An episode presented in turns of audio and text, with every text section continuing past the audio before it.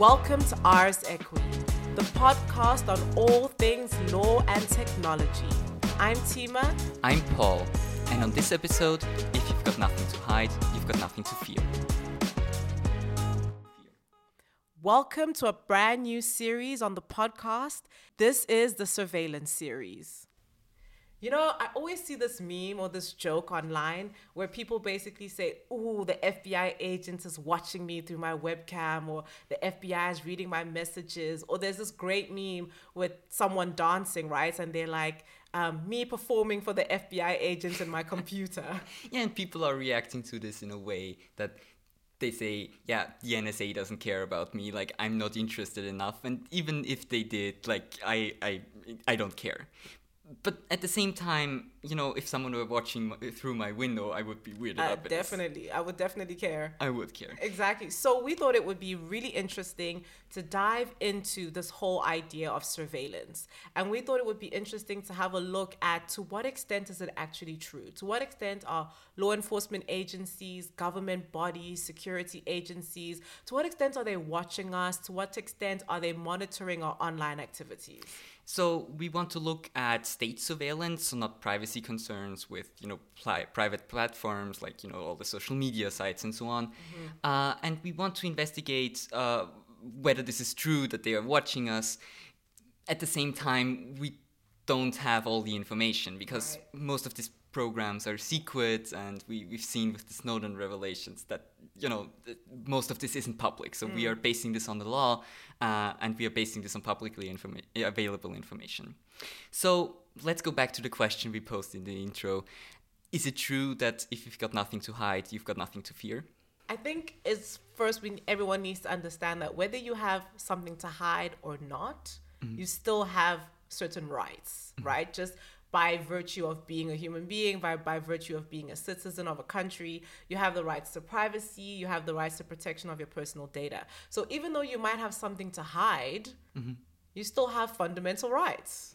Yeah, and even if I'm not doing anything wrong, I still have a the right to privacy and not to be you know watched and and and surveilled and on the other hand uh, it doesn't mean necessarily that I'm, I'm doing something wrong if, if, if I'm, I want to keep something secret. Exactly. So we all have the right to be able to be private about certain things and to essentially want a certain level of privacy. However, not all forms of surveillance is illegal, right? So surveillance mm-hmm. can be provided by law where it's necessary and proportionate, which is why we thought it was important to pose this question and to start this series and kind of explore how, when, why legal um, governmental entities, law enforcement is able to surveil us and look deeper into our online activities. Yeah, so it's always a balancing act between, you know, the interest of the state in, you know, watching people and sometimes preventing crime or, or um, investigating crime on the one hand, and on the other hand, the privacy of people. Um, so, what really got us into the whole debate uh, was a memo that was leaked by the European Union, right? Right. So, um, really interesting. This memo was leaked in November 2020.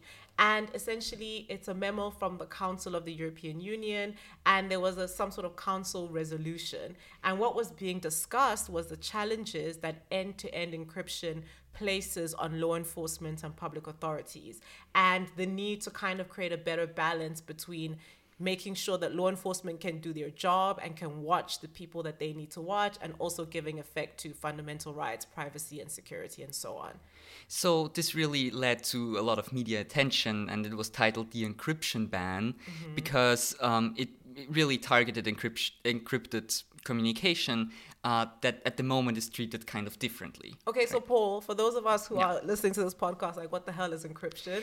Can you explain, can you explain to us what encryption is and why is it such a big deal? So essentially, it's how most of the internet works and keeps uh, communication secure. So if you're look, looking uh, at your online banking, for example, and you have to communicate securely with your bank, and nobody in the middle should, you know, get your access data or should get this private information. Uh, and the way this is done, um, and the same is true, for example, for, for WhatsApp and, and other um, you know online messages. uh, where your message messages are encrypted, so nobody can read this. Um, so how this works is that on your device it gets encrypted, so that means nobody can read it.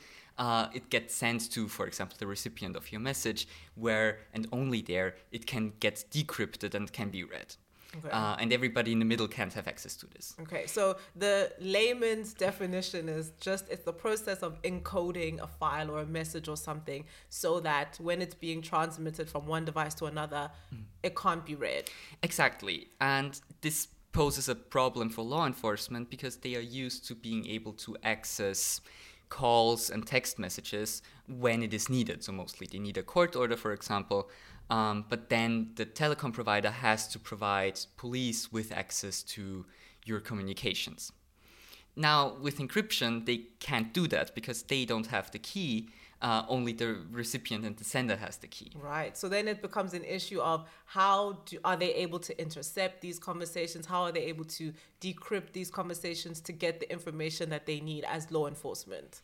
Right, and you know it's it's it's reasonable because why should people using WhatsApp calls be more protected or Skype calls be more protected than people who use traditional cell phone calls? But also, on the other hand, it becomes problematic because you might have a government that is a little bit on the totalitarian mm. side or a dictatorship style government, and they might want to decrypt messages to ensure that people are not able to organize, people are not able to protest, people are not able to go against certain things that the government does. So it could be a way to stifle, you know, democracy or stifle Right, freedom of speech or whatever. Also, it's it's a simple security issue. Um, so hackers also don't like encryption because it makes it hard to get data. Um, so using encryption is also a security question, um, and and this is why this led to some outcry because the EU, what it essentially does, and the US is quite similar in in, in their uh, program, is that it wants to force telecom providers or service providers to provide law enforcement with access to these messages. Yeah, so I mean, like you were saying, in June 2020, US senators introduced what's called the Law Enforce Lawful Access to Encrypted Data Act. And if this act is passed, it will essentially do exactly that. It will require companies operating in the US to grant access to encrypted data when law enforcement obviously requests it through a court order or something like that. And experts and academics in the field are really concerned that this will constitute like an outright ban on end-to-end encryption um, in online services. Like they feel like this is the first step towards an outright ban in end-to-end encryption or a ban on the sale of encrypted devices that cannot be decrypted by law enforcement. Yeah, and it's uh, a technical challenge, really, because you know governments just say, "Give us the data and give us access to this." But um, to achieve this technically, uh, there are different ways to do this. Uh, the EU and, and the US uh, at the moment are operating via backdoors, so this is their plan, and you know this is the information that we have publicly available. You Yeah, don't really don't know really what know is what's going, going on. you know, behind closed doors, or this what can has all be already been going on Right. Um, so what they want is essentially a third key. So not just that the sender and the recipient can decrypt the message, but law enforcement can also get this under you know certain certain circumstances. You know, terrorism prevention and and investigation of crimes and so on. Um, now this has the advantage of you know granting access. On the other hand, this backdoor could also be used by uh, third parties that aren't authorized. So, for example, um, the companies that are that are using um, or that are providing the service. So, you know, WhatsApp reading your messages, or or hackers invading your privacy. So essentially, it could just be a slippery slope. You know what I mean? To, to kind of limit the the security levels on these applications could be a mm-hmm, slippery mm-hmm. slope. So not just law enforcement having access, but hackers, the service provider itself having mm-hmm. access. It could just be like a snowball effect. Yeah, and you're purposefully making a product less secure. Exactly, which is goes completely against what regulators have been trying to establish in the area of data protection, privacy, and security all of these years. It's like a regression, Yeah. in my opinion. Yeah. Uh, the other way uh, to do this is to outright ban encryption uh, and and this like kind of leads to this because um, if if you ban if if you force service providers to provide a backdoor, uh, criminals will probably you know use a service provider that does isn't obliged to do this because they're, for example, operating in a foreign country, mm-hmm. or people will, you know, the technology isn't that hard to use. Just build something themselves or yeah. send encrypt already encrypted files um, to to um, circumvent this this ban. Mm. So the next step to this would be to you know to ban encryption outright and to ban everything that uses um, en- encryption which obviously is even a, a bigger problem yeah, and even less extreme. secure, more yeah. extreme. Uh, a third way, and this is, was the way that Austria tried uh, a couple of years ago, was to uh, access data before it is encrypted or after it's decrypted on the um, on your device. So before you can actually read the message, obviously. But that would require access to your device then. Right. There, there needs to be some way uh, to install some software. Shady. yeah, on, on my device. And it's probably going to be, you know, vulnerabilities mm. that the producers of the software don't know about. And the state has to get somehow, nobody knows how, probably pay hackers to do this. Um, and and then they don't warn the citizens or don't warn the, the producers the companies but instead exploit this themselves mm. which also is is shady. highly problematic yeah so this this was the approach in austria nobody really know knew how it would work and in the end it was declared unconstitutional because rightly so uh, it, it grants you so much access to to someone's phone because um, there's a difference between listening to someone's phone calls and having access to everything that is stored on your exactly. phone. Exactly. It takes uh, it one all step documents. too far, take, um, having access to the entire device. Right. So um, this is why this was struck down, but it was still an approach. Interesting. I think what's interesting is that um, we have organizations or bodies like the EU and the US Senate coming up with these ideas and trying to draft legislation in this and that area. And there are lots of countries where, on a national mm-hmm. level, mm-hmm. this has been the case for a while. Mm-hmm. So while we're having these international level conversations, I thought it would be interesting to find a few African examples where surveillance is already a part of the law and has been a part of the law for a while. And decryption or bans on encryption has been a part of the legal framework for a while. So, yeah, let's have a look at South Africa. South Africa is an interesting example. One, because South Africa has a really strong constitution, mm-hmm. which really upholds personal um, rights, the right to privacy and protection, data protection, things like that are quite strong and important rights in the South African constitution. However, South African law has made way for surveillance and has made way for a semi ban on encryption.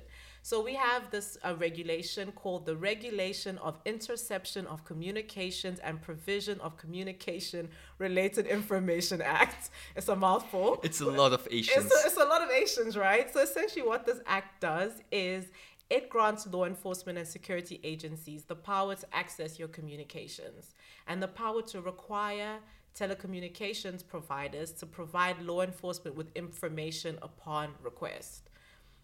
So, also, what the Act does is it makes it illegal to sell encryption related products or devices that are encrypted in such a way that there is no means of decrypting the data. So, this is essentially the backdoor option. Right. So, if your device does not offer a backdoor option to law enforcement, it cannot be legally sold mm-hmm. or used in South Africa. And and how does this work? Like do you know normal messages work?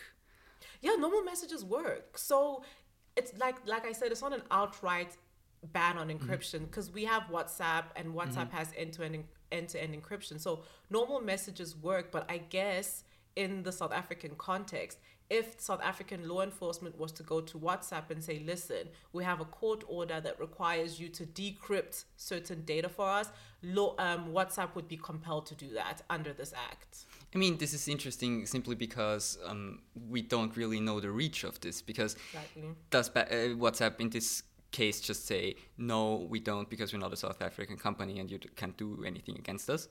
Or does WhatsApp already have a backdoor in everyone's communication in case they are provide they are relevant to South African law enforcement. Exactly. So we wouldn't know because the act says that telecommunications service providers providing services in South Africa. Mm-hmm. So it doesn't necessarily say you have to be a South African company for them mm-hmm. to request this from you. So essentially, how it will work in practice is the law enforcement agency will obviously collect whatever evidence that they have to to prove to the court that they really need to intercept this communication or they really need to decrypt messages from so and so device, mm-hmm. right? Mm-hmm. Then the court will give what is called an interception direction, mm-hmm. which is essentially a court order that authorizes law enforcement agencies to access your messages or to get your messages decrypted then law enforcement agencies will serve this order on your serv- on the service provider, the relevant service provider. Mm-hmm. So could be Vodacom if it's your text messages or WhatsApp if it's your WhatsApp messages.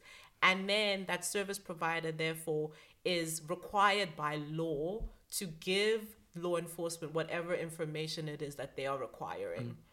What's interesting is that there are some circumstances where law enforcement agencies don't need authorization from the court initially before they get the information, right? Mm-hmm. So if the interception is necessary to prevent impeding serious bodily harm, or if it's necessary in the case of an emergency mm-hmm. to determine a person's whereabouts, mm-hmm. then law enforcement agency can simply go directly to the service provider and say, listen, we need so and so's location data or we need this information decrypted and then later on they mm-hmm, take all mm-hmm. that evidence to court and then the court kind of authorizes it after the fact. Okay. So this is similar to uh, other provisions of, of or competences of law enforcement um, authorities yeah so like searches in, in your house exactly whatever. so it's it's kind of exactly it's kind of like a search and seizure warrant type of mm-hmm. thing um, but what's interesting what i found interesting is the the law doesn't really specify what law enforcement agency we're talking about like are we talking about the everyday police officer on the mm-hmm. street or are we talking about you know specialized security agencies you know what i mean it's kind of mm-hmm. very it's very broad. It just keeps saying law enforcement, law enforcement, and that could be anyone. And it's not limited to any crimes. Like no. Terrorism, but you know, it could be your day to day. Yeah, it could be day to day crime. Yeah, so anything that could cause serious bodily harm, anything that could be necessary to determine the whereabouts of a person, mm-hmm. that could be any crime. Mm-hmm. So it's very broad and it gives a lot of power to law enforcement agencies, in my opinion, especially the section that says you can get a court order after the fact. Yeah, and and I also think that like, once the encryption, uh, it, the backdoor is in the encryption, it's less secure for everyone. Exactly. So it's like it's very interesting, but South Africa is not the most extreme example. Mm-hmm. So um, I I saw the study and I forget who did the study, but we will put it in the description below. But this study kind of ranked countries, right? So based on the en- encryption laws, it may put um, countries in red, yellow, green. Mm-hmm. And South Africa was in the yellow region because it's kind of like a semi encryption ban. But the government is not saying you can't have encrypted devices. The government mm-hmm. is not saying you can't provide encrypted products in South Africa. They're just saying we have to have a way to get mm-hmm. in and see what we need to see if we need to do it. But Egypt, on the other hand, is totally in the red category because essentially what they have is what amounts to a ban on encryption. So the way it works in Egypt is that the use of encryption is subject to the authorization of several government entities, including the armed forces, the national securities entities, and some long telecom regulator, something or another. It's, it's just ridiculous. It's it's really crazy, and I we're not gonna say we're experts on Egyptian law. So if anyone is, let us know if we're correct. But this is what we have read from the law on the on the face of it, right? So essentially, these agencies give what is a license to provide encrypted products in Egypt. And if you don't get this license, then you're not able to encrypt your commu- encrypt your products or provide encrypted products in Egypt. And yeah, it's crazy because WhatsApp calls apparently don't work in Egypt mm-hmm. without a VPN. Skype calls don't work in Egypt without a VPN. And in 2016, the government blocked and censored access to Signal, which we talked about in the last episode, has mm-hmm. really high encryption and privacy measures. I mean, the key word in here is uh, without a VPN, because this True. is this this like see the absurdity of all of this is that you can like the technology is out there and you can still use it if if you just want to Yeah. and essentially what this leads to is just criminals using encryption. So the standard for everyone for the law-abiding citizen being lowered because they can't use encryption uh, and the ones that really have something to hide um, those that can just use the technology and law enforcement can't do anything about this because they can't access it. Yeah, and also this the nonsensical nature of the law, as you said, is that Signal was able to deploy some censorship circumvention technology, and it allowed people to still be able to access Signal in that time where it was. Um, where it was blocked by the government. So it's kind of like you are encroaching on rights, but technology has developed in such a way that there's always a way around it. You know, you can always use a VPN, there's always something else that can be done, and you can always still deploy illegally encryption measures, even though the government has said you cannot. Yeah, and and this you know hurts normal citizens mm. and and doesn't really affect criminals. Exactly, because criminals will always find a way, but the rest of us will be left with our privacy and our data protection levels or security being lowered in an attempt to in an attempt to address criminals who most likely will be able to circumvent the law regardless. So bottom line here is encryption bans are problematic and Yes. that this is a really difficult balancing act between security interests that a state may have and, and law enforcement on the one hand and the privacy of citizens. I think so. And I think it would be interesting to see how this develops in mm-hmm. the US and in Europe. And it would be interesting to say to see how they're able to perhaps strike that balance or if this is something that they'll end up giving up on and realizing that what you what you stand to lose in terms of privacy, you don't stand to gain that much in terms of catching criminals. I think this is a really good bottom line here. Yeah. Uh, thank you so much for listening to this episode of Ars Aequi. We have a really interesting series with really interesting guests coming up uh, on this whole surveillance law topic. So we hope you stay tuned and listen to our next episode.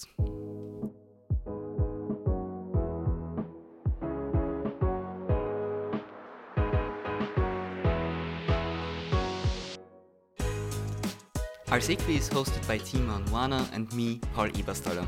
We are brought to you by the Department of Innovation and Digitalization in Law at the University of Vienna. Thank you for listening and see you next time.